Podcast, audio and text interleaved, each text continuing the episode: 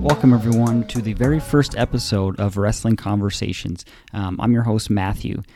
Um, the primary focus of this podcast is going to be um, interviews for independent wrestlers, um, other res- other wrestling personalities as well, maybe some wrestling media mixed in there. Um, so our first guest uh, today is Darin Corbin. So Darin's been wrestling all over the U.S. Um, with a primary focus in the Midwestern United States uh, for the last 19 years now. So Darin was very generous with his time today. We get into a bunch of topics, um, including how he got started in wrestling, um, one of his greatest rivals, Arik Cannon. We talked about his time in Chikara, um, wrestling Chris Hero, Claudio Castagnoli, um, F1RST Wrestling in Minneapolis, and much more. So let's welcome Darren.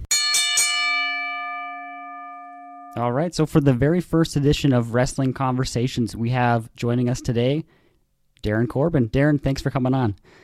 Absolutely. You know, it's always great because uh, always the joke is you always remember your first. so figured this would be a good way to throw it in there. So I appreciate you having me on. This is a big thing. I do appreciate that. Absolutely. Thank you again. So I wanted to start with I know that you just had your 19th anniversary. That was within the last few days here, correct? Yeah, uh, April. Okay uh, April 11th. So it was April 11th, 2004 is when I had my first match. Uh, it was actually an Easter Sunday. And so a lot of the guys at the training facility that I was at couldn't make it due to family commitments. Uh, so I ended up getting, uh, I ended up getting my first match out of it. And uh, it, it was uh, definitely kind of like a trial by fire, I think, because it was one of those deals. You never know if you're ready but uh, it was it went well. I can say my first match went really well. Okay, and that's something that I'm always fascinated by too, because you know, like day to day life, like I don't know people that are pro wrestlers or have that aspiration. Where like as a kid, I loved wrestling, but I also loved baseball, and for wrestling, at least as someone from the outside looking in, I think it's a little bit less this way now because there's more maybe more options, but there's no clear path to get into wrestling. Like when you're a kid, oh, I, I love wrestling. I like to do this. Well, how does that happen? So when, what was that like for you? Like, when did that become something that was not only, yeah, I'd like to do this, but actually becoming, here's how I do this? Yeah, I mean, I was a wrestling fan since the time I was uh, like four, you know. So, like, I mean, I watched wrestling, I saw this, and of course, you know, when you're like, I'm going to be a pro wrestler, like, you know, a lot of times I feel like uh, many people fizzle out on that dream, I guess. But I I always wanted to keep it. And like the funny thing is, I remember specifically like in middle school, like they asked like a career day type deal, and like you know everyone's picking like who should you observe, who should you go. Like people want to be veterinarians or like you know where they would shadow people in the community. And I remember actually picking being a pro wrestler. And actually, the common just like you said, the common question was how would you go about it what would you do what's your future plan for it and you know again this isn't exactly a profession where I say that the future is always as bright for everybody. And I think a lot of times it's more so survival. It's kind of how I joke about it. Um, but I remember thinking like, well, I have to know body type. I have to know like physical body composition. I need to know like how to be in shape. I should maybe uh, get to know like how the body works. Maybe uh, a you know like personal trainer or like something like that. Those are the closest jobs that I could see. And then I was like, well, where would you go to school for something like this? And honestly, from this point on, from eighth grade all the way up until I went to college, the deal was I looked at it as um, the Shawn Michaels Wrestling Academy was like the only thing sure, I really sure. knew in Texas. So I it, actually in my room, I had a little like uh, um, like a clip uh, from uh, PWI magazine actually. Okay. Uh, that had like I think at one time an advertisement, and I had it up there, and it was just like a, a blurb that he was doing a training because at the time, you know, like um, Bryan Danielson was a graduate. Right. Yeah. There. Yeah.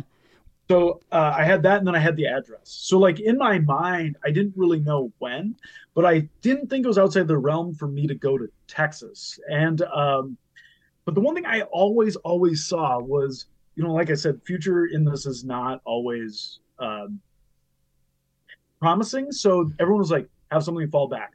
So I knew I was going to try and go to college. That was the deal. I knew that was going to be what I was going to do. So eventually, like, what do you go that's a passion of yours? And one that developed was actually video editing. So I went for TV production. And the closest accredited school was St. Cloud State. So I was at St. Cloud State and I was doing all this stuff. So again, my thought was is I would not start training to be a pro wrestler until I graduated from college. That you know, get the degree, then start focusing, which is kind of funny when you think about it that you're like, I went to college to go get my job. You know, like I got this degree to get a job, right. but I'm gonna put that on hold to try and be a pro wrestler. Well, as fate would have it, I ended up meeting up with a couple guys that were in a fraternity and I didn't even know that this existed, but they had done their senior year of high school a business profile report on a pro wrestling training area. And they said, uh, at the time, it was Ryan Cruz and I were in uh, college at St. Cloud State together. And he said, you know, if you really are serious about this, you might want to check it out. And again, where um, where it was fate is I was home on Christmas vacation and I was or winter break or whatever you call it at that time, and I was looking at the website. And the funny thing is, is the first person I clicked on on the website is Eric Rowan. Because like in my mind, I was like, how big do I got to be? I'm five ten, and like at the time, I was super skinny. I was just I had just been a diver, so like I was really like lean. So I, I was like 160 pounds, I think maybe. And of course, I click on Eric Rowan's profile, and he's like, you know, six whatever. Yeah, six know? like six eight something. I mean, at least close to that. Maybe something like that, at least. But and, and all I could think about was everything that they had said, where they're like, look, if you're gonna be this, you're gonna you, you got to be like a certain height, or you got to be this. Like, look at everyone on TV. They're six four, six five, six six. You know, like even the smallest dudes like are like six one's considered small. You're under six feet. Um, but then the other guys I clicked on, I noticed that it had a very cruiserweight feel to it. And I would come to learn later that they would take the smaller guys that a lot of people didn't take. Like at the time that I was getting trained, Minnesota alone was kind of known as like more big and uh, like bigger, thicker, right. uh, more plotting, like kind of uh, a lot of like it, it was the spectacle. Um, I was home on Christmas break. I looked at the amount that training was. It was exactly the amount that I had saved up from grad money. And then the PWI magazine that I had had a photo on the back that featured Ron Maru and Sumi Sakai from MPW, the place. And I was like, mm-hmm. if they're in PWI magazine, it has to be legitimate. So I followed up with an email. I said, Hey, this is the deal. I go to St. Cloud State. I always wanted to be a pro wrestler. And I think it was later that day or the next day, I got a message back that said, If you're interested in this, come check out our facility. We would like to see if you want to try out. And of course, like every part of me that had grown to want to be a pro wrestler was like, Oh my God, like I was right, so yeah. excited. And so like we went down and we went to MPW and we wanted to, you know, like see what it was like. I do remember like all the stuff of being like, there's an actual wrestling ring. Oh my God. Like I've never been on this side of the guardrail and like getting in the ring the first time and like being like, I want to try and get in the ring this way. And we did a couple things just to kind of see if we would like it or like if it would stick. And one of the first things they said to us was, do you guys backyard wrestle at all? And we only did like the trampoline. We sure. didn't buy our own ring and right. whatever. So sure. We're like, we we do uh trampoline uh stuff, and he was like, yeah, we can tell you pick up on mannerisms and you have like at least an athletic sense to you know oh, do sure, a lot yeah, of stuff. Sure. But they're like, uh, don't when we train you, do not go back to those bad habits. And we started training and we loved it. And so like it was originally Sundays and then Tuesdays, and then we were like, we want to be ready. So it was Sunday, Monday, Tuesday, Wednesday, and it was like whenever somebody else was there, we would come down. And they would do shows every Sunday, and that was my first time actually watching an indie show. That was my oh, first oh, really? time, like ever okay. going to an independent show. Was the first day I went to training, and so like talking with people and seeing everyone in the ring, I was like, this is cool. Like, could this be? Uh like for Ryan and I could this be us someday? So like it was just a weird circumstance of fate. Like if I never went to St. Cloud State or if I never started playing intramural sports with these guys like if they never went and did their business profile here like would I have been there? And then also to think like a year and a half later that place closed down. So I got in right at the right time. And it's just it was it was great it was the timing thing and it worked and i continued to train there and then when it uh, folded it was kind of like having to look elsewhere for like getting reps or or doing mm-hmm. seminars and so on and so forth. But that's how I got into it. And it's just mm-hmm. so weird when you look back at it, being like, this is how everything came together. Mm-hmm. Yeah, that's something that always like too. And again, this is just me from the very, very, very outside looking in, but just of what is out there for. If you were to Google, okay, wrestling schools, what's available? There's all these options, and I can imagine at that point. I mean, not that there weren't options, but I feel like to find something that would fit at least somewhat local to where you were at, that's got to be a pretty big deal. Oh, it was. I was also super lucky because, like, knowing what I know now and seeing some places that have been, like, some schools that right. have been, and, and, like one one thing that I did at least catch wind of is I always kind of looked at like credibility, and so I went down February, and it was either December or January.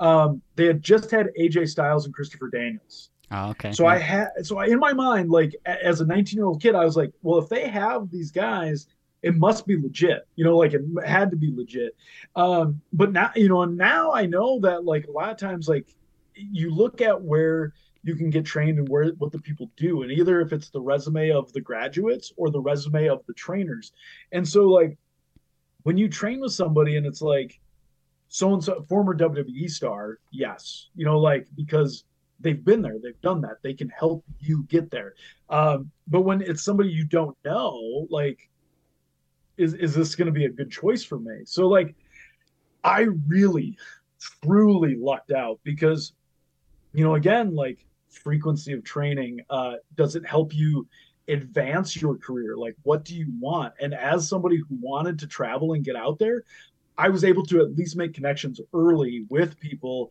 that would get me to those places or know how to get me to those places. So I was incredibly lucky that I picked the spot I did at the time I did. So, you know, something I wanted to ask you about too, somebody that you, I mean, kind of go hand in hand. You've had lots of matches against him, teamed with him. Tell me a little bit about when you met Arik Cannon. He's someone I feel like he's been he's been so good for so long. I've never I've I've seen him on shows, never met him, but tell me a little bit about Arik. All right, so Cannon and I go. So Cannon's my trainer. We go way back, and like the biggest compliment that I've ever gotten, like, yes, I have wrestled Arik Cannon more than anybody else, and if I wanted to, I could bring it up but I believe it's 132, uh, if I remember right. I, I have, I ever since Jericho's book, I have every match. I've kept track of every match track. and every opponent. Yeah, so I have it. I just don't have it in front of me. So um, when I met Arik Cannon, uh, the deal was is like I said, I was a big PWI reader. Mm-hmm. So when I met Cannon, Cannon was wrestling for IWA Mid South. Chikara, and he had done CZW. These were all places that I had purchased VHS tapes from, read about in PWI magazine, was familiar with because of all, you know, like whatever form of wrestling media, anytime I could get on the internet to learn more, these were places. So one of the first times I ever met Cannon, uh, and we were kind of like getting to know each other, I said to him, I was like, I want to go the places that you go. I want to travel. I want to do this. And you seem to be the guy that does that. I want to do what you do. Now, come to know that prior to this conversation, past and now all the way to the future, numerous guys have said that to him and me and have whenever there's been a spot in the car, they are nowhere to be found. So I can only imagine what he thought when I came up to him and was like, I want to do this. Da, da, da. So uh, can I swear on your podcast? Ab- ab- go or... for it. Absolutely. Hell yeah. All right, cool. So anyway, uh, so what he said to me was he goes, um, so what he did is he was like, look, I can help you. I can train you. I can get your, I can try and get a foot in the door for you. But if you fuck it up, you stay home. And that was, that was it. so mm-hmm. how I told you, like we would train a couple days a week. And then when it started adding on more, he started coming down because he was like, look, there's a style in Minnesota, but there's a style elsewhere, and you need to get familiar with that. And we would have, you know, like we would do Mondays and Wednesdays, and I would start to learn like little intricacies, like what was picking up, and I'd start to watch tapes and be like, oh man, they really focus on that there. I started doing road trips with Cannon and just going, like not booked, just hoping to have spots because it was important to see what other places were. So like I rode down to IWA Mid South with Cannon a handful of times, not booked, but I would do either security or sell merchandise or just watch the show and be like, what is what what do people want and what is missing? That was my goal. And so the deal was is I always wanted to be like uh, I, I wanted to take in as much as I could. And I thought as somebody who grew up in a small town, it was crazy to me that it would become a regular thing to be like, on the weekends, you're just going to go in the car and drive to, yo, we got a booking in Chicago. Yo, we got a booking in like middle of nowhere, Illinois. We're going to St. Louis. We're going all this, you know, like, and the Dr. Seuss book that is, you know, like, oh, the places you mm-hmm. go is like s- just synonymous with wrestling to me. Because like I have done, I've gotten to wrestle in places that either like the ECW arena that were important to me and then I've also wrestled in Holstein, Iowa, in front of like four people in a community center in a town I never knew existed. I've also gotten to go to cities that I've always wanted to travel to, like Vegas, or I've gotten to find hidden gems, like random spots that have like beautiful retirement communities that we suddenly think we need to have a wrestling show in, you know? And so, like, it's just crazy and my deal was is I wanted to do I wanted to wrestle as long as I could have fun and and travel and see the world. And this seemed like a great way to do it. It, it was to line it up. And I've been lucky there. But when I met Cannon, like he was the guy who and then on the road, like learning from him, being like, how do we do this? And then like realizing that life on the road isn't so glamorous and like learning little tricks of the trade. Like we ride together. How do we switch off? How do we sleep? Who goes here? Where do we stay? Oh, we don't have a hotel. Is it a sleep in the car type deal at a truck stop? You know, like all these things that they tell you where people were like, oh, you get to go all these great places. And it's like, yeah, I go to Chicago. I wrestled the show and then we would drive back. So I saw the venue, the after party, home, nothing really else. Now, over the time, uh, Cannon and I have had, you know, like obviously a long history and elongated, like uh, ongoing now, what I would say rivalry has always been the thing because when it comes to Minnesota, in my opinion, it's Cannon and, and me. And uh, that's what we look at as far as like who has the top. And for a long time, I thought it was Cannon. And so I've always tried to rival and take that spot. And that's exactly like, for example, what I learned going other places, like what do people not have? Well, everyone loves Cannon. Mm-hmm. Yep. Yep. I don't really mind people hating me. So if I have to be, you know, like basically the Joker to his Batman or however you want to put it, great. But the moment where Tommy Dreamer himself said, "You guys are like the new Midwest Dreamer and Raven," I figured that was a huge endorsement. That's and pretty high praise. That's pretty high praise. Exactly. I think it comes from a very credible source. But the whole idea that we've done like tags and we've done this and we've won tag championships and we've beaten each other for championships. Uh, one of my first singles championships, I beat Cannon for. Um, all the belts around here, like normally at, at the promotions, like we've either traded off or had matches in the main event for, you know. So we've done that. We've had bloody matches uh, against each other. We have done sold out shows. We wrestled in the Mall of America against each other. I was going to get to and, that too. There we go. Because I that was one that, that, I yeah that's one I definitely want to ask you about. Sorry, keep going.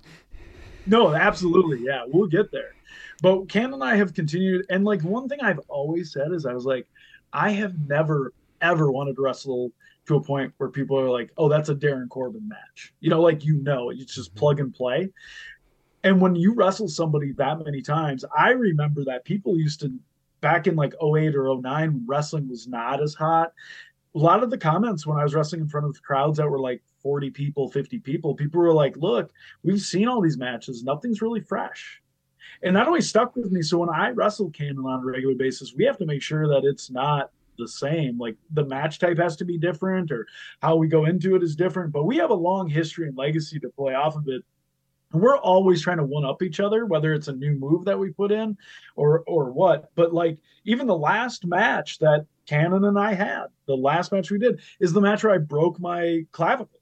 You know, like we've wrestled each other numerous times and just something went wrong. Mm-hmm. And I ended up out for three months. Mm-hmm. Is that gonna be the last time I wrestle Arik Cannon? Doubtful. I'm sure we're gonna have numerous matches against each other. And like if we're at 130 now, like it's probably not far out of the realm, like depending on how long I keep doing this. like, I mean, 150 seems doable, but like, mm-hmm. does it get to 200 or like, I mean, we're both up there, so it's it's kind of a, a weird thing. But yeah, it went from a deal where I always appreciated what Cannon did for me. I always mm-hmm. appreciated him getting the foot in the door and helping me, and I I took it to the next step. The deal was is that's also another thing when people are like, you know, you, you get you, your foot in the door and you earn your spot. That's one thing. To earn a spot is a, is one, but you could always be that like scramble match guy, that open match guy, that multi-man match guy. I wanted to work my way up the card. I had ambition to do that. Mm-hmm. I wanted to be a big time player at all those places that there were. I wanted to be a draw for those places. I ultimately wanted to be a draw there because it would create a draw if you couldn't see me right. all the yeah. time back home. So those were things that I grew. And when you look at somebody where you're like, man, you got a lot of credibility too, but that's a good goal to try and surpass. Mm-hmm. And I set my goals high because I wanted to be like, look, I'm not just going to ride your coattails to this. I'm going to get there and earn my spot. So if you weren't there anymore, I still am. And as a result of the place I am, hopefully I can get booked out of there, which is what you try and do, just mm-hmm. networking and branching out. Mm-hmm. Mm-hmm. So you mentioned something there that okay, you've had all these matches with Arik. How can we make things different? And that's something I've always like I've noticed about you is, you know, when you're on one show, it's not like that doesn't exist somewhere else where there's continuity between matches, between angles, whatever that may be. How do you kind of go into that where I don't think that's something that everybody does? How do you always make that make sense? It's tough because I grew up in two. I feel not to sound dated or anything, but I grew up in two different eras eras. I grew up in a tape trader world. That's where I started. You know, like a lot of the stuff that I saw for the first time, like for example, when I saw Kevin's uh, Kevin Owens and Sami Zayn wrestle for the first time, like, or when I saw just the whole promotion, uh, uh, IWS, that was on VHS. I used the first time I ever saw deathmatch wrestling was on VHS. And if you wanted to see somebody else, somebody would be like, "Yo, I got this." And then eventually gets to CDs and best of compilations. But now there's streaming and now there's social media and there's gifts and all this stuff. It's two different worlds. And I always said, oh my gosh, I always said to myself, like, I think I would have, as a young kid, I, I don't think I would have done anything stupid, but I think I would have pissed people off. I, I think I would have been like, I'm just a young kid having fun. I think I would have said the wrong thing, and I definitely would know better now. And I, so I think social media is a hard thing to navigate for so many people because either some people are good at it or some people are awful at it. But because of those two worlds, I have to keep in mind that it's not the days where you could run a circuit and wrestle the same guy and like you do the same moves or like you have the same, you know, like the five moves of doom or mm-hmm. like you're always watching for like I came to see the rock bottom into the people's elbow and I came to see this. You got to change it up. And like the other thing too is like one thing that was always a cool compliment, but it's somewhat backhanded how people word it. Whereas when people are like, "I didn't know that you could do that," like, how, you know, how should like, I take that? Because also in the same sense, uh, like some of my best matches, some of my favorite matches, are against deathmatch guys. And I am I uh, so first of all I am not I do not hate death matches. I actually love watching. Uh, I grew, I, you know, like high school, I got into like the Big Japan deathmatch mm-hmm. tournament. So like watching death matches, whenever I'm at a show when one's on, I'm like, oh, I'm glad my match is done, and I'm like ready to watch. But the guys that I wrestle in hardcore matches, street fights, no DQ, stuff like that, that have that background, like two of my favorite matches are again one's against Nick Gage and one's against Masada. And like those are two very predominant death matches. Oh yeah, yeah but like the contrast in style works. I love it. Like some of my most memorable matches and bloodiest matches are against F, you know, and like when we just all, you know, all uh, all weapons legal, all rules out. Like we've had crazy matches, and those are some of the the big ones. But a lot of people are either, you know, still used to me doing comedy or used to me as a tag wrestler. So when they see me like go a little bit above and beyond, the main thing for me is I not like a a place on the card thing, but I treat myself as a unique presence to the show. Mm-hmm. Like a lot of times, if you watch a show, and this also has to go with how I started, because when I started, Stone Cold Steve Austin had just retired, and every single indie show I went to, there was somebody trying to be the next Stone Cold. Oh, sure. Jean yeah. shorts, black short, you know, like it was, and they were not Stone Cold. Shocker. But that's why I went in and I was like, I'm not going to try and be a badass when I'm not Stone Cold or when I'm not the biggest badass on the show. I'm not. I I was a diver in high school, but at the time, Matt Sydal had a way prettier moonsault than me, and Ricochet could do too. Um, there was guys that were like doing awesome technical wrestling, and like I still one of the matches that blows my mind was from a TPI where it was uh, Bryan Danielson versus Claudio, and Bryan Danielson got the entire crowd to clap with him by turning his head, and then they started clapping on the beat.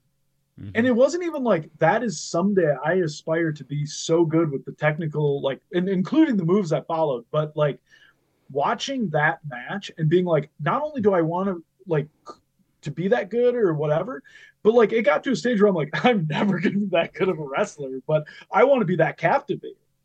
And that's the thing. You go to these shows and people look at it and you're like, you have the the best at this, or you have this guy and whatever. And so I always tried to add a little bit.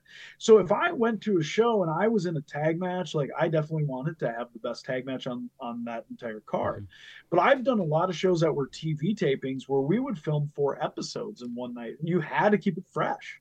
So like mm-hmm. maybe my match one is not going to be the same as my match four. And what do I mm-hmm. get to do that complements the guy that I'm going to be in the ring with? And I always I watch. That's still a huge thing. I kind of get familiar with promotions, but I also watch the show and try and see what exactly everybody's doing. And a lot of times I can pick up on patterns. There's been a mm-hmm. couple of indie shows that I've done where by match one and two, I kind of get what I call the hotnesses mm-hmm. because I was like, huh, I know what you're watching. And at the time, it was either they were watching Ring of Honor or NXT because I knew, like, for example, uh, Nigel rebound lariat. Now, again, we all know that Moxley Ambrose did that, but mm-hmm. well, I would see it on the indies. Not as good, but people were trying to do it. Uh-huh. Right now, ripcord anything. Like everyone does the Okada. Not going to see me do that. And I also make this comment as somebody whose finish is the cutter. Like mm-hmm. that is my finish. But the difference is, is mine doesn't get kicked out of. Like it's great that people just use theirs, but mine's better because mine actually right, ends yeah. matches. Uh-huh. So, but yeah, it's it's interesting. I try and look at what what could this card be potentially missing. What is the main event? Because in my mind, uh, I do always believe if you're the main, that's who people are coming to see. That's always that's a I, mm-hmm. if it's old school, it's old school. But my deal is, is give the time for the main. And if the main is doing this, I won't do what they're doing. But I want to give you something different so that the ride to the main event is fun. So mm-hmm. that's kind of like my combination of what I do to keep it different. And I, and I do watch a lot of like wrestling and honestly the stuff that I like. Uh, sometimes I think if I were to book a show, which I don't want to do, but if I were to book a show, uh, I'd be the only one entertained because the stuff I like is not like everybody's stuff, but I can throw it in there and have it be different because, hey, I'm just one match on a card of six or seven. So yeah we'll try it. Try it. And that's something too. I think there's a lot to be said about that too. I feel like you're one of those guys that like no matter what spot you are either put in or you put yourself in, like you're gonna make it work. Where I feel like there's like you said, there's the one guy in the show that okay, he's good at this, or this guy can talk, this guy is really athletic, but you can kind of bring a lot to the table where it's like, hey, either side. I, I watched a match with you and Claudio from back in what was that F1RST Wrestling? You would know the date probably. What was that? Twenty? Not twenty. It was 09. Uh, two thousand nine. Okay. Yes. So you've got a match like that where Claudio is Claudio. You're fighting from underneath the whole time. Then you've got a match with Orange Cassidy where like that that comparison there of okay, we had two opposite ends of the spectrum, but no matter where that you're put, you're going to make it work. That's kind of what I've gathered from watching you over the years. When you say fighting from underneath, that was legit like probably one of the hardest fights I've ever had from underneath because uh, uh first of all, that was a dream match of mine was to wrestle Claudio but early on in the match, I, if you watched it, um, you know that, well, A, you know how strong he is. He's by far the strongest, like pound for pound, strongest guy I've been in the ring with. But he does a thing where he picks me up ribs first, like a reverse body slam, and we go right into the post. And I just instantly got all the air knocked out of me. And then he dropped an elbow on me, and I was just like, oh, and I and I felt like I was literally like fighting but then also to be like, oh, I'm just I'm just literally a ragdoll right now. Like the the stuff that you see that he does, and then when he like pops you up for the uppercut. Like I just remember running and then I remember being in the air. And I swear in that armory, like I looked straight ahead and I thought I could see out the windows that are in the top of the armor. And like maybe it was just perception, but I remember being like, I'm running, I get popped up. I don't remember the raise, but I remember being up there, like where it seemed like a cartoon moment to be like, I am really hot. and then dropping. And I just remember a like just the most thuddish impact on that. And then the UFO, uh, watching the the tape back of that, and then what it felt like to be in that is like insane. Like he spins so fast that I'm just like I felt like I was up there forever. but yeah, I was clear. It was such a clear like it was legit a fight from underneath. And honestly, I thought I did so bad. I thought I dropped the ball because I thought with how I got hurt, I was like, I didn't feel like I could fight up to capacity, but I think the legitimacy of it is what solidifies that match. Now you fast forward, like I said, I've done comedy, I've done all this stuff and whatever, and I've I've been the character for so long that when I changed into like the loudmouth mercenary at first and then wrestled Orange Cassidy, uh, it's a flip. I'm now the straight guy to the comedy or the character, and watching like all these guys that have come through now with like characters, I get to play off of them. And I've always been, I've known of Orange Cassidy and seen, and it's amazing to me that he's been doing this for years. And now, I mean, like to say skyrocket exploded is like understatement of how this has come to be. But that match, like, that's another one of my favorites but like the whole thing, I just remember in my mind, uh, or maybe because I remember saying it out loud, but I don't remember to who. Maybe it was John Maddening or like somebody came up to me and was like, "What should we expect out of this? Anything that we need to know?" Like maybe they were writing the note cards, and I said, "I think you can expect like uh, OC's greatest hits, and I think you can expect Despicable like me trying to combat it."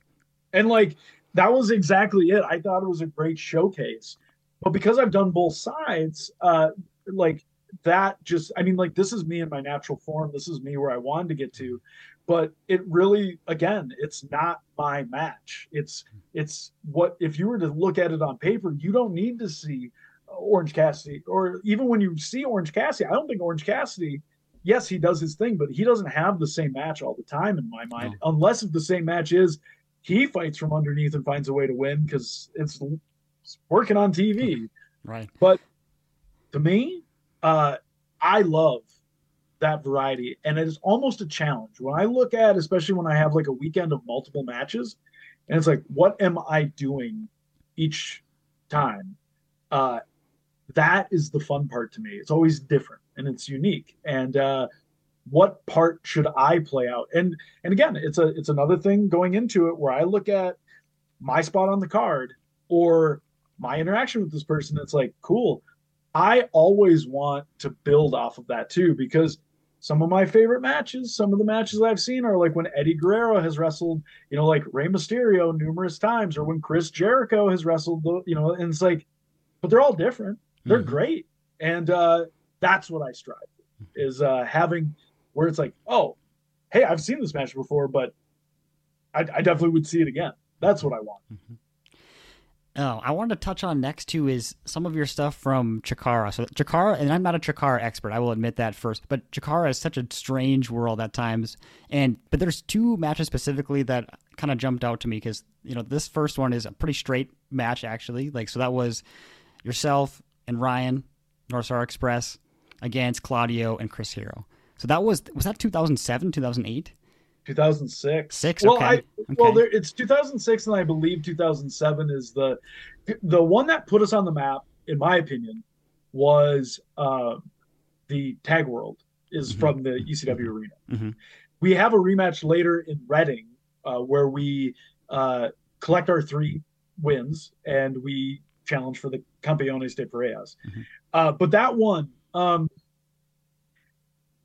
tying back to what I said in the in the whole training where you're like you look at a wrestling ring for the first time, you get in a wrestling ring for the first time, or you watch a show and you're like, that could be me. I could be somebody here. Um, this was different in the sense of look, I knew of Chris Hero before I started training. I had literally just gotten into Claudio uh, as soon as I started training and was like amazed.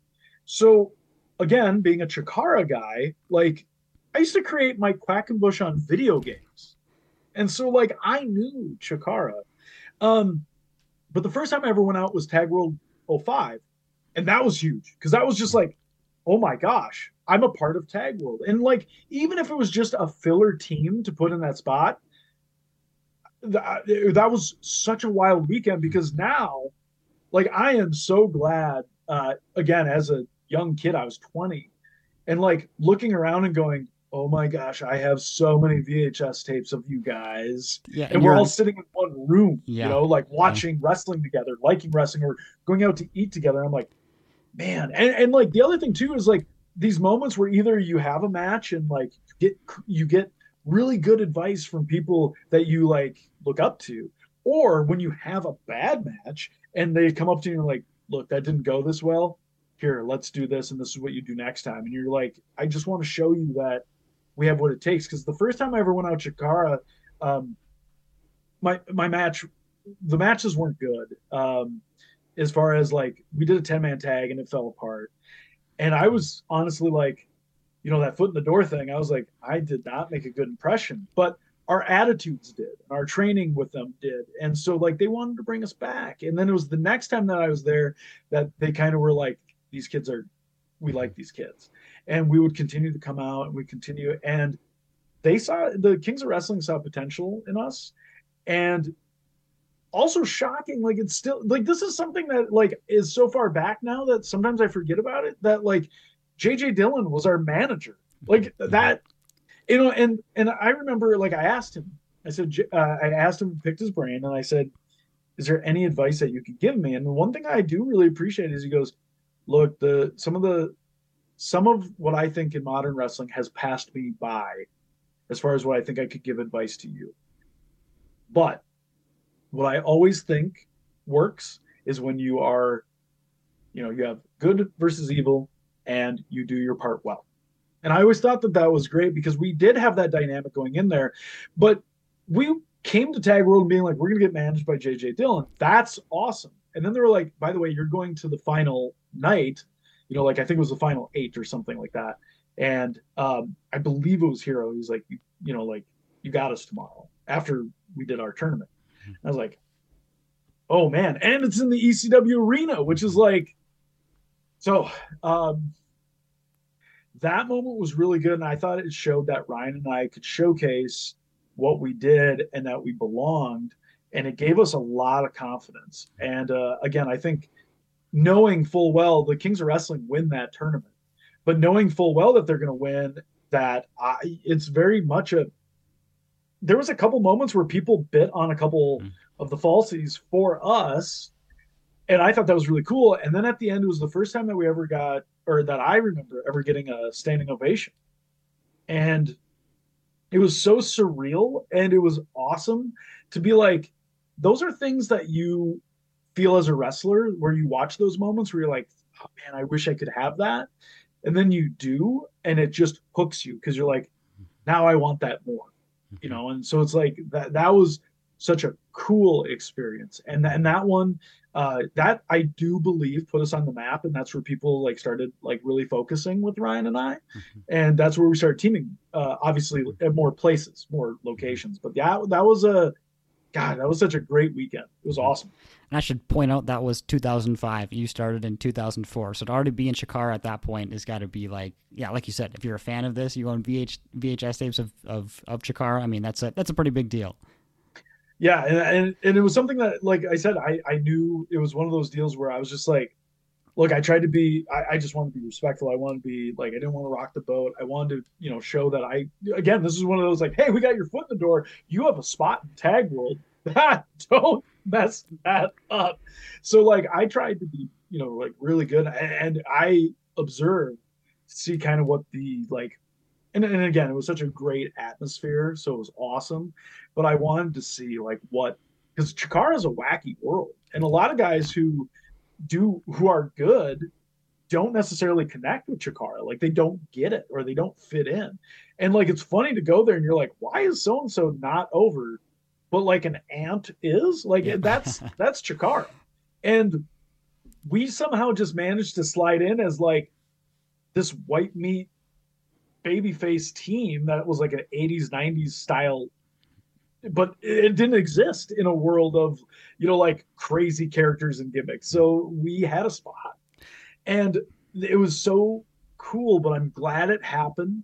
Like of course i'm glad it happened early but i'm also glad it happened early because it got us to like establish and and really like learn from a lot of really good people there. And uh still a lot of the friendships i've made there are still long lasting a lot of the matches i've had i really enjoyed out there so talk to me a little bit about the i know you've talked about this before plenty of times i'm sure you probably know where I'm going with this. The the slow motion spots. I feel like you haven't just done that in you know in Chikara, but that's I feel like a perfect place for that. Kind of talk me through that. I always thought that was great. I know some people probably hate it, but yeah, some people do. Uh, it's always really funny because when it pops up somewhere else and people do slow mo, I'm always like, "Where's all the hate on this?" but I'll get to I'll get to that. Um, so slow motion was something that Ryan and I used to do to get training basics down.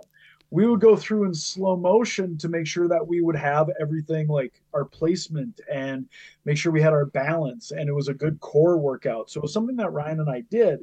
And the first time we ever did slow motion actually was at IWA Mid South in the Candido Cup. It was a four on four. And Candido Cup was a tag tournament, uh, 16 team tournament, and our four teams that had been eliminated were on opposite sides. So it was like the North Star Express and like a couple other people. So it was like who, whatever.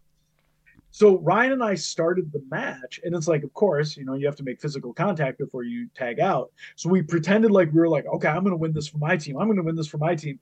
And then when we broke it down, we went slow because I definitely think there's a way that you can do it.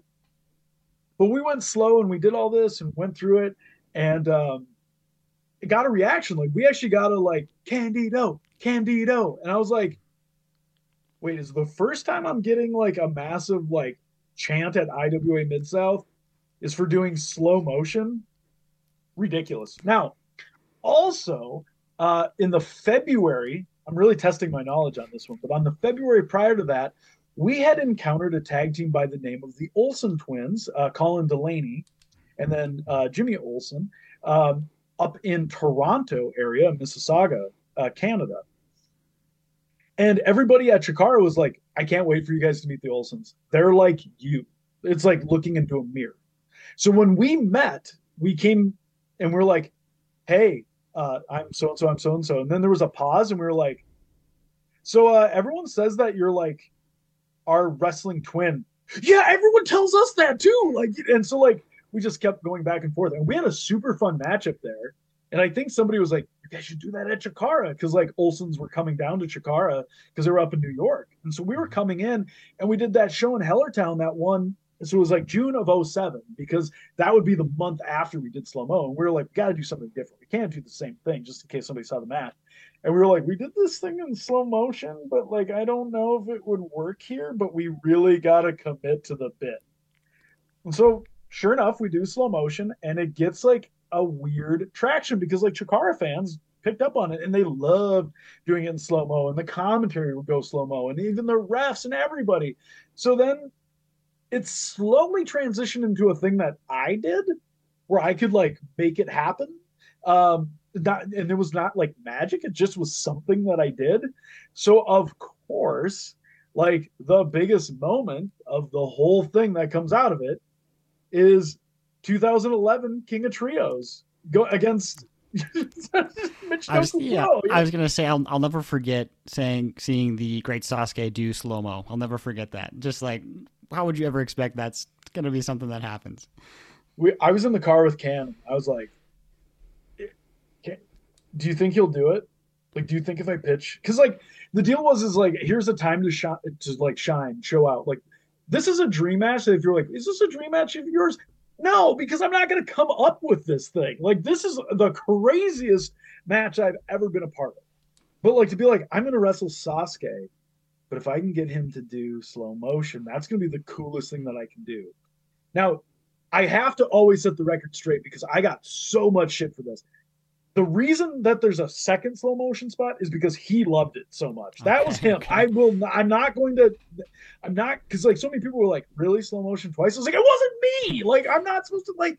But anyway, um, yeah. So like the first time that we did it and like got into it, it was like, it also got to a stage where it was kind of like the pinnacle of like how am I going to do it better than this? You know, like what Mhm. what's going to top it?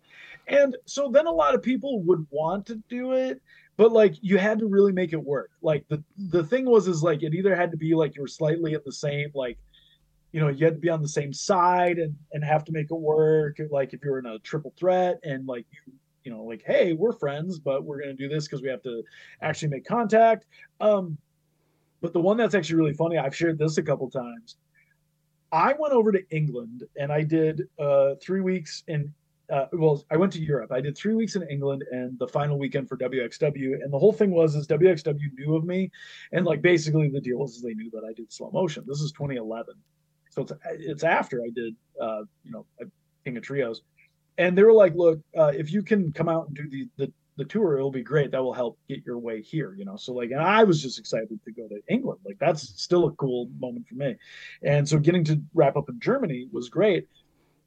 Um, so it was requested for me to do slow motion in Germany, and Fit Finley was on the show, and Finley hated it. oh, I could have guessed that, I guess, but Oh, boy. I'm not surprised one bit. But he pulled me aside and basically told me that that was the most embarrassing thing he's ever seen in his career. To which I thought in my head, you must not watch a lot of like YouTube or indie wrestling because there's a lot of stuff that's you know, like if Botchamania, let me sit down and have you watch Botchamania. He's never seen that, I don't think. No, but I felt, you know, like, yay, big after that. And I was just like, look, the whole reason I'm here is because that this is what I do. So I took I took my browbeating, I took all the stuff. Like luckily it was like when he was like, What made you think that you should go out there and do it? Luckily one of the promoters was like, We asked him to do it. It's what he does in the States. So like luckily I didn't have to like try and talk my way out of this awkward awkward situation. But at that stage I was like, I don't think he wants me in this locker room. he didn't kick me out or nothing. But I went to the merch table, and what redeemed everything, which was wild, is I'm sitting there putting my t-shirts out, and you know, and I brought only so many, and a group of people came up to me, and were like, "Oh my god." We've been waiting to see you do slow motion since you did it in 2007 in Hellertown for Chikara. And these were German fans. And I was like, you know my you know my stuff that well. And they're like, we've always wanted to see it live. We thought it would be great to play along. And I was like, and they bought every single one of my shirts. So I, in in my mind, I was like, look, I can understand why somebody would hate it, but like also in the same sense. But it's so funny because like Tommy Dreamer has done it with the remote. He's done slow motion at Chikara with the the, the I believe the Jericho Appreciation Society just did it. Yeah, uh, just yeah. did a slow motion spot. Uh-huh. But like, part of me is just like, do I tag Finley in this and see what he says about Jericho? Like, you know, or Yeah, something like might that. not have might not have much to say at that point, but uh, yeah. So like in, in my mind, I was like, look, I get it, but uh, it was always a debate. And then there was a time where a lot of guys were doing like kind of like slow motion spots, and I and I saw a lot of guys do it. So uh, eventually, it just came to be where I just weeded it out of what I did, and uh, because again, I just felt like it had to be done a certain way, and uh, it was hard to top what I had already done. So mm-hmm. Mm-hmm. yeah. Mm-hmm. Okay. So, I mean, we're going to jump very far ahead. So, we mentioned earlier Mall of America, Saturday Night Nitro. So, walk me through that because you're you're all over that show where you start off Jerry Lynn, Arik Cannon. You're coming out later on with a Lex Luger spot. That was I thought that was great. So, talk talk me through that. What was that like for you?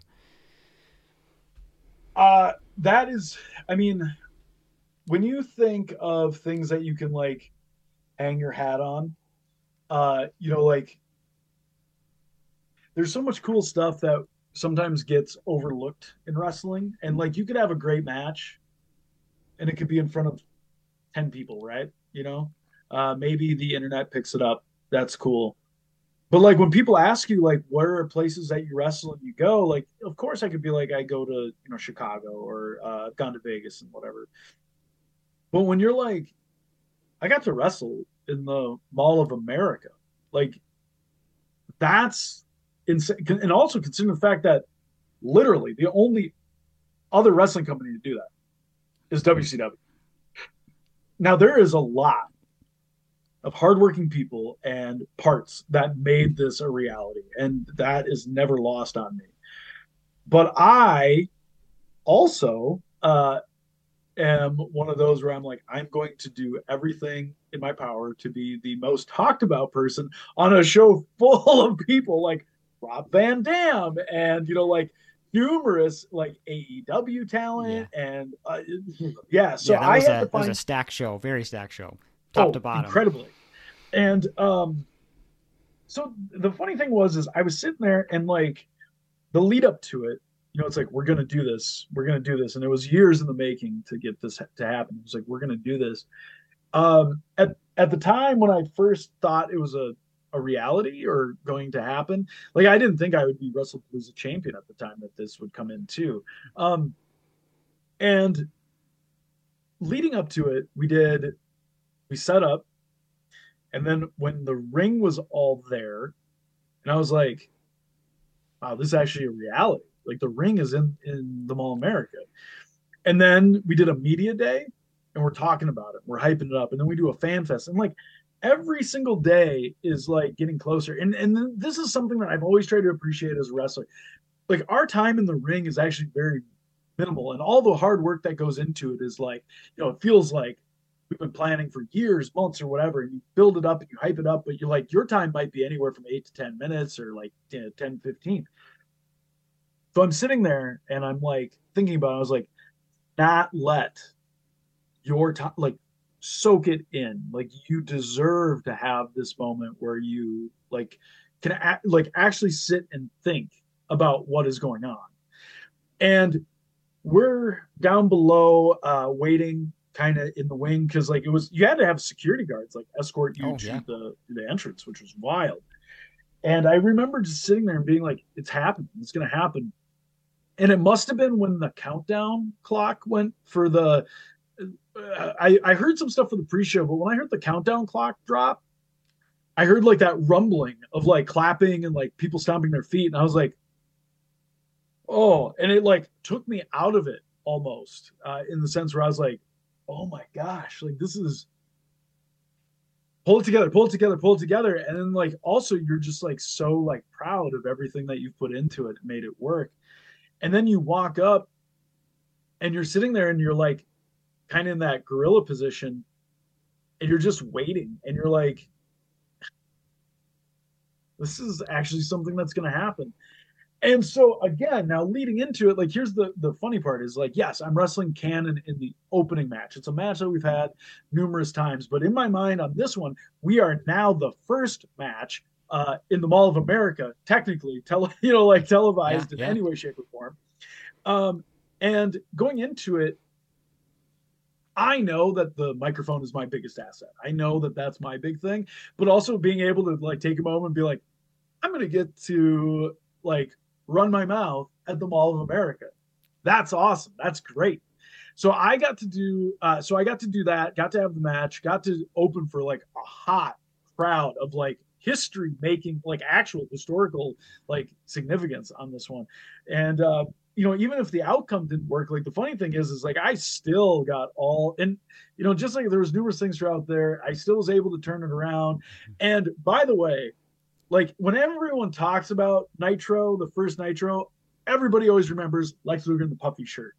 The yep, moment yep. I knew we were doing uh, wrestling at the Mall of America, I was like, I need, I call it, I get the puffy shirt spot. That's me. And I went and looked all over, finally found something close because that shirt style does hmm, not exist. a little tough Flex, to find now. Flex, wherever you found that, I have no idea, but I found something close. I had to tuck the collar in, but I found something close. And it's really funny. Like if you were I had a photo of Lex Luger on my phone, and I'm looking through numerous white shirts at department stores, going, uh, no, the buttons aren't right, the pockets not right. Like I had to get as close to it. Now, obviously, the other thing too is Jerry Lynn is somebody that has. Uh, I mean, like I was a huge fan of Jerry Lynn growing up. I was at Anarchy Rules when he won the ECW championship. I wrestled Jerry in 06 and then again on his retirement tour. And some of the most I mean, I have learned so much from Jerry in those two matches, and also uh, Jerry is a angel sent from heaven to make wrestling better. And so, like, I'm so glad that he is in a like agent role, like mm. wrestling oh, benefits absolutely. from having him around. He is also somebody who like has been awesome to check in on like birthdays and big events and like that's cool to me to be like Jerry Lynn is a friend of mine. So getting to be in the ring with Jerry and like also, you know, when you think about it, like Cannon and I have this feud that's going to build. And like I even said, I was like, it would be ridiculous for us to not do anything at this show. Like that's what I thought would be crazy. We had to do something at this show because everything like builds to this. So if you're not going to have like the two staples, in my opinion, of Minnesota wrestling, like uh, current Minnesota wrestling, like what what's the point? And so doing that and then having Jerry there and Jerry to be like, look, both of you, I've mentored you, which is true. He's like, I've I've been on the road with you guys, which is true. He's like, I've watched you guys grow into what what you've done, and I've had Jerry be the first one to be like, you guys did great, you did this, all this stuff, like at his retirement show, telling us like, you know, the scene's in good hands with you guys. So like that's all true, and then like doing that spot, the goading in, the building that story, and then also coming back to it and having Jerry get to, you know, like get that moment which is cool because you know how much Jerry means to Minnesota too. Minnesota absolutely. And that's so awesome to me. Um, but all those stories and all those little things tying together, uh, like I said, I really did get to make a mark on a lot of things, and and I also look at myself somewhat of a of a palate cleanser because when you have like so much going on, you need a moment of break in that whole thing. Otherwise, you feel like you're conditioned to see the same thing. And like even getting to do something like that with Puffy Shirt and Jerry, even though it wasn't a match, it was just a, a nice like little promo talk segment, easy. Uh, it's still super memorable. Yeah. And uh, people, you know, I didn't know to what extent because, like you said, that show was stacked. So I didn't know the success I was going to have uh, with holding it. But a lot of people were like, dude, you stole the show. Uh, dude, I still remember this. Uh, they sent me photos that they got from the show of me in the puffy shirt. Um, super awesome. And like, it, it, it again, it really means like uh, a lot to me to get to have an opportunity like that and deliver. But also, it means a lot to feel like you're somewhat of an ambassador for wrestling and the product that you carry because you're like, look, this is something big we did. We're going to continue to do big things and i'm the champion and i represent this company. And like again i will be a staple and you can bring in people but they're going to remember me. And so like that was a huge goal too. So a lot of those things like i mean i had a moment um because if you the other thing too is like um i looked at there's two things that hit me real hard when the show was done um you know everyone's going up to the after party and I sat there and I thought about it. I was talking to referee Rob Page. But I was, when F1RST Wrestling started, uh, I was there. Uh, and, you know, wrestling, and, and, like we do have a real, we have a team camaraderie where we help and we set up and we do all this stuff. Uh, like we do the crew, we do all that because we we feel it's ours and we don't we we make it so it's a, it, it, you have to be a part hmm. of the group. Um, also makes you really respect everything that you you know you earn. But I remember wrestling at First Avenue, which was cool, but drawing 100 people, 150 people having chairs on the floor, and then you see it go to it is standing room only. Then it sells out. Then it sells out before a match is even announced, and then we're doing all these big events, and then we do the Mall of America. And when I thought about it, I was like, people who have consistently, that I would say consistently been around there was four. Like there's people that were on the first shows or what, and they're you know they still do stuff, but not mm-hmm. consistently. But like I've watched that company grow, and I've been a part of that company since it began. And like it's Cannon, Rob, me, uh, Morty, and I think that might be it. So I had this moment where I was like, you know, if you're looking at something and you're looking at a place you want to, if you were me in 2004 and you were like, where do I want to go? Where do I want to end up? You'd be like, I want to be at the show that's at the Mall of America. I want to be at the show that sells out the Mall of America and First Ave. And I was like, we created something that we could be really proud of. And like I and, so like people were like, "Are you coming to the after party? Are you coming to the after party?" I was like, "Yeah, man, I'll I'll, I'll be there. I just gotta take a moment." And I I may not have even changed out of the puffy shirt, which is also kind of funny. but I was sitting there like over in the corner, like kind of to myself, and people were like, "Are you coming?" I was like, "Yeah, man, just like give me a moment." And there was like, I think it was Rob and maybe Lore and one other person. I just was sitting there. I was like, "We really created something that we can all be proud of." And like, I I like broke down for a brief moment because like that's what I knew was going to happen. Mm-hmm. So like, I had a moment. I just like pulled myself together, and I was like, all right, after party now, you know, so like yeah. let's celebrate what we just did. And and so like it is cool. It's cool to see it be a success. And like, will there be another one? I hope so. Like I but like even if there's not, that was still a cool moment. And it, like I said, it's something I can hang my hat on. But like that and I also uh side note, people forget this. I also ran a 5K obstacle course at 10 a.m. before the Mall of America. Just that was same. That was same day. Yeah, I signed okay, up for that before okay. the Mall of America got signed up because I did it the year before, and I was like, let's do it this year, two in a row. And then, of course, the Mall of America date gets announced. So I had actually ran a 5K race okay. before that. So, like, if you can imagine, but when the next day, when Sunday rolled around, dead. I was like,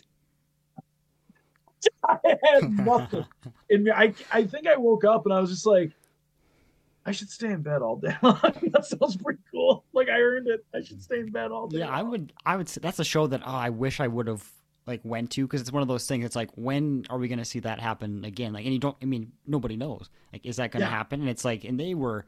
Gosh, I remember looking at tickets too, and I'm in Fargo, so I'm you know a little ways of a drive, but it's like those are the moments that it's like okay, that is something really special that, yeah, who knows will ever happen again. That's that's a good point. Got my fingers crossed that yeah. it does. But like I it's funny when people are like, Do you know? Do you know?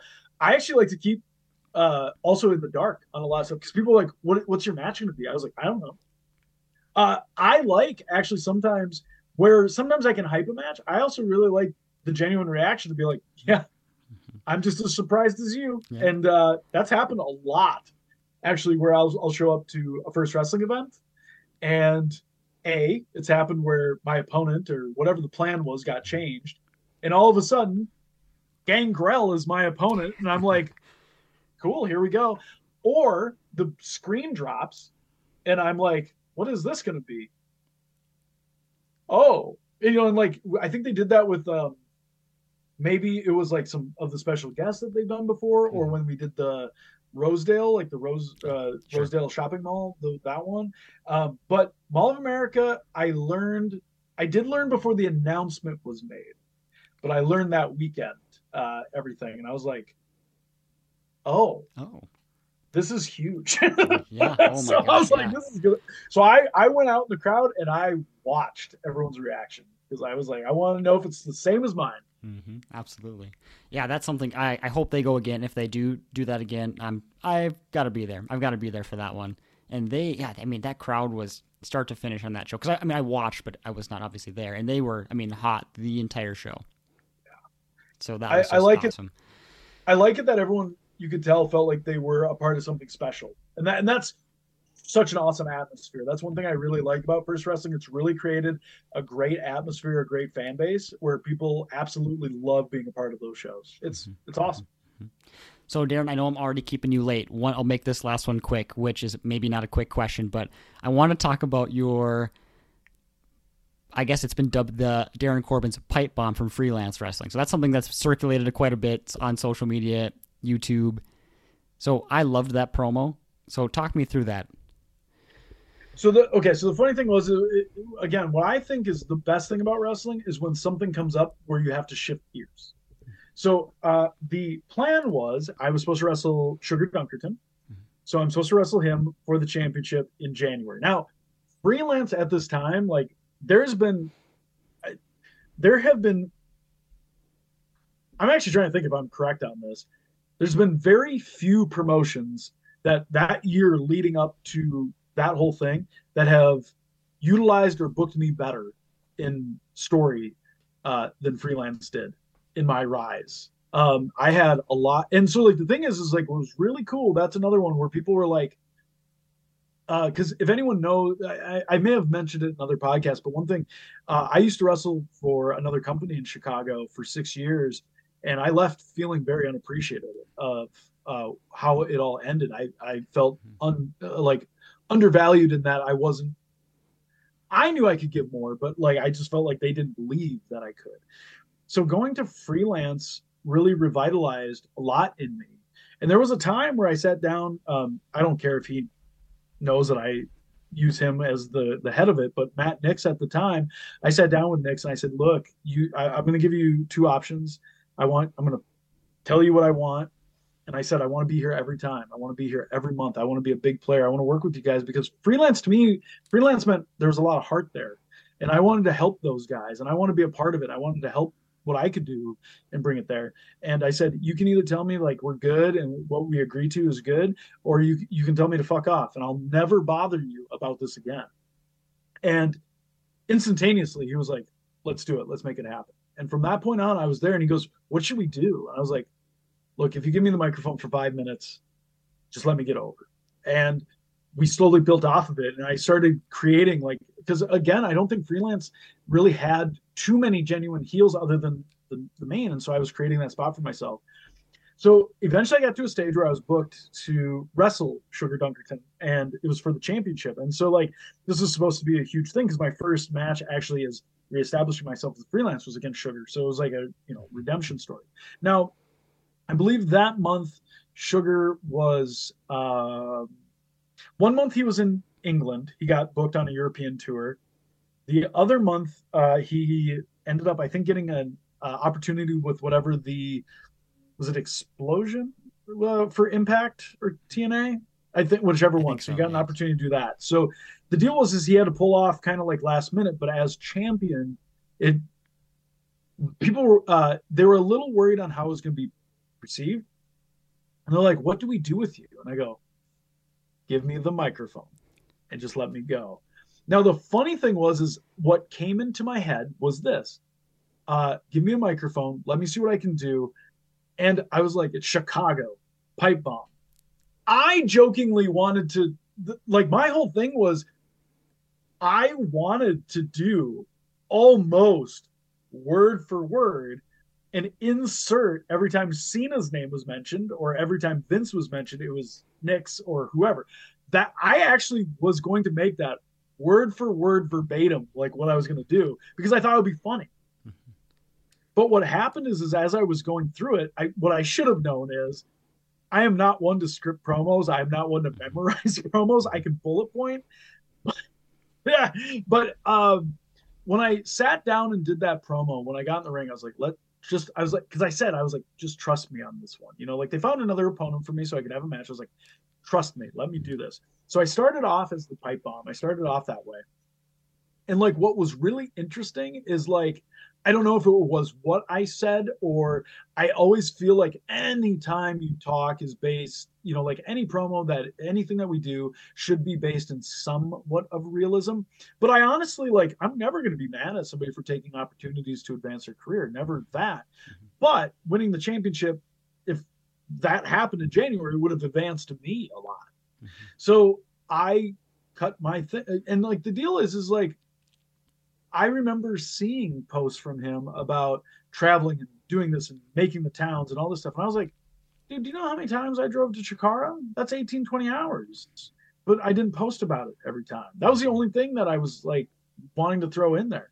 So I cut my, th- I cut it, I do it, I rearrange some of it, and I started going on, and like every time I took a pause, I felt like people were growing like behind me, and so like I said stuff, and then I was like, this is actually a really good opportunity to, for me to get something off my chest, and that was that shot that I took uh, for when I was like a promotion, a promoter in this very town said that I wasn't valuable. And ever since I left, I filled all his dates, wrestled internationally, made more money, was the best damn raw, best damn medic that Monday Night Raw has ever seen.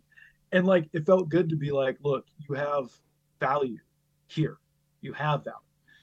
And honestly when it's all said and done. Also, the funny part is, is just I couldn't take that fan interrupting me anymore. I was going to bring that and up. I, and I'm glad that like I didn't stumble on my words because that could have wrecked the whole promo. I mean, like I kind of get tongue tied, but I'm just like, at least then you knew I wasn't scripting things. Yeah. But like, it was just kind of funny how it all came to be.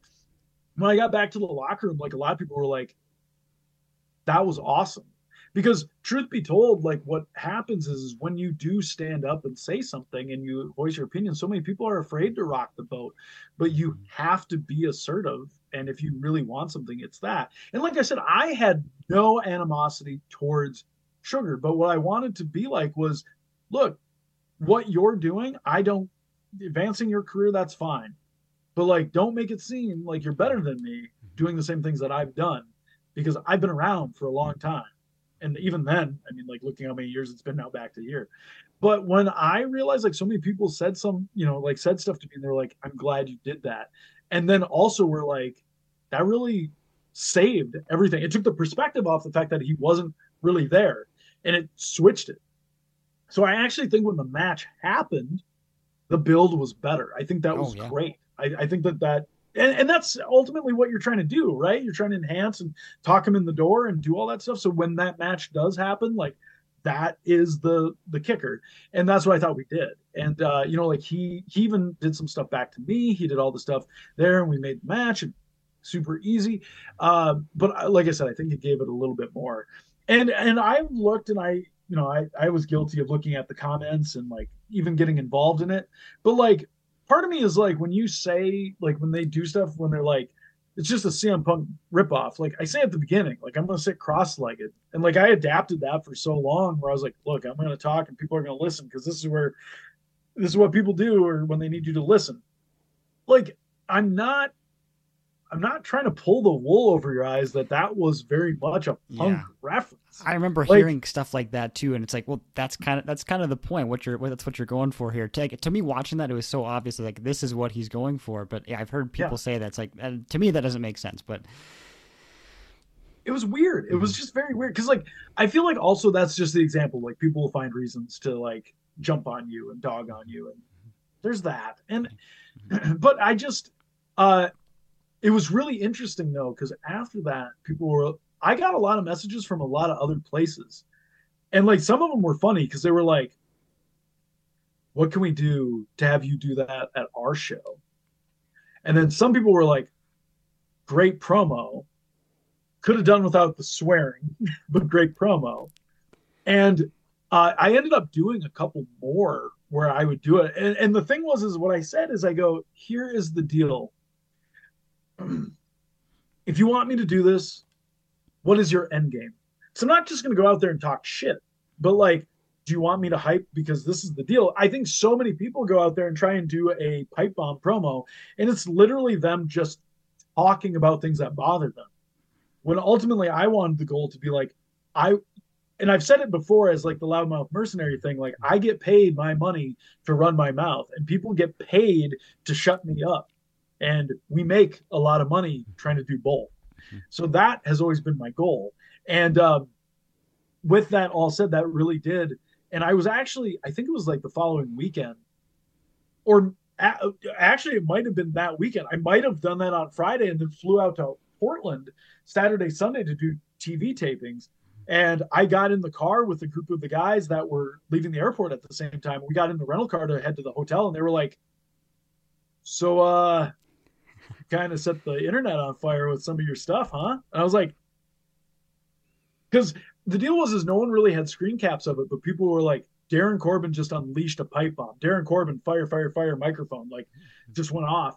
And I think also because of the ultimate like outcome of everything, people trust me with the microphone more. Right. So that really helps. So what I said was, let me do this to help get freelance, and freelance ended up helping me a, a whole lot. So I, but yeah, one of my definitely one of my coolest moments. And like I said, it's just kind of funny. Some people get it, some people don't. But Yeah. whatever, Yeah. it was good.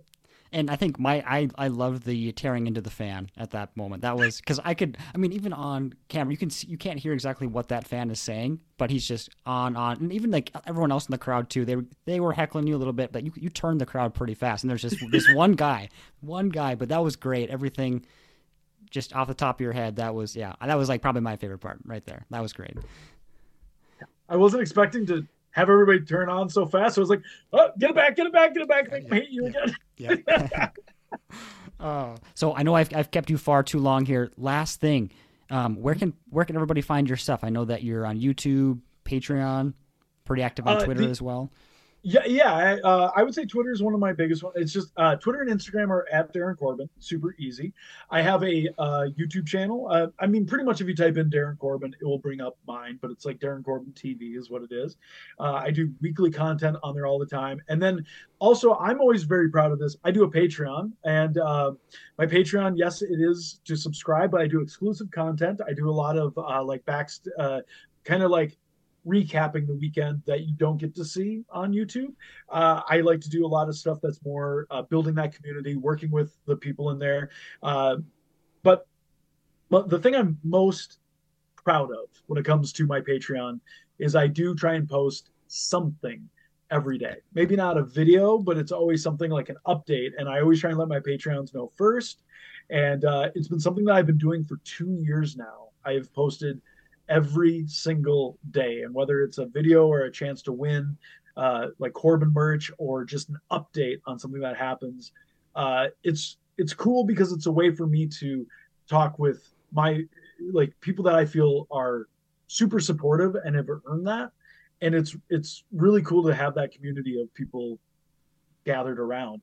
And uh, I've heard, I've had some people tell me that it's their favorite thing that subscription service that they subscribe to, even above like a, a Netflix or whatever. And and while I probably would take Netflix over me, I mean, look, I'll take that compliment as we go. But I'm very proud of my Patreon and what it's I'm, I'm tweaking a lot of cool, fun shows on there. So uh, I always say, if you can, uh, it's just Patreon.com, Darin Corbin. So super easy. And that's something too. For there's a lot of patrons out there where, yeah, like you said, there's you go on, not a ton on there, and for yours, there's literally thousands and thousands of posts at this point. So lots of good stuff and, there. and- and it, it's really cool too because for a lot of new subscribers, sometimes what I'll do is I'll do like rewinds and I'll revamp stuff because, uh, like we mentioned, I don't do a lot of uh, podcasts because I do Q and A's where my uh, a lot of my patrons ask questions. So it's really fun to see that they've kind of developed the string and where we're going because I get tons of food questions because they know I love food. So it's really good to get like a variety that's not wrestling sometimes, and then uh, it's it's such a cool blend, and I always get a kick out of the questions that I get asked. Absolutely. Yeah, you've been around for so long too. People are very interested in not only you as the wrestler, but okay, what happens outside of that for Darin Corbin. So yeah, that's a that's a great platform for that. So a lot of good stuff there. Mhm. Well, Darin, I can't thank you enough again for jumping on. I know I've kept you far, far too long, but thank you for taking the time to do this. And um, yeah, best of luck on everything going forward. Hope you're feeling better after your injury as well. I know that's a few months past, but feeling pretty good. I was gonna say, actually, best of luck to you. If this is the first one, I hope everything keeps rolling for you. So uh, uh, it, the time flew by, so don't even worry about it. hey, thank you. I appreciate it.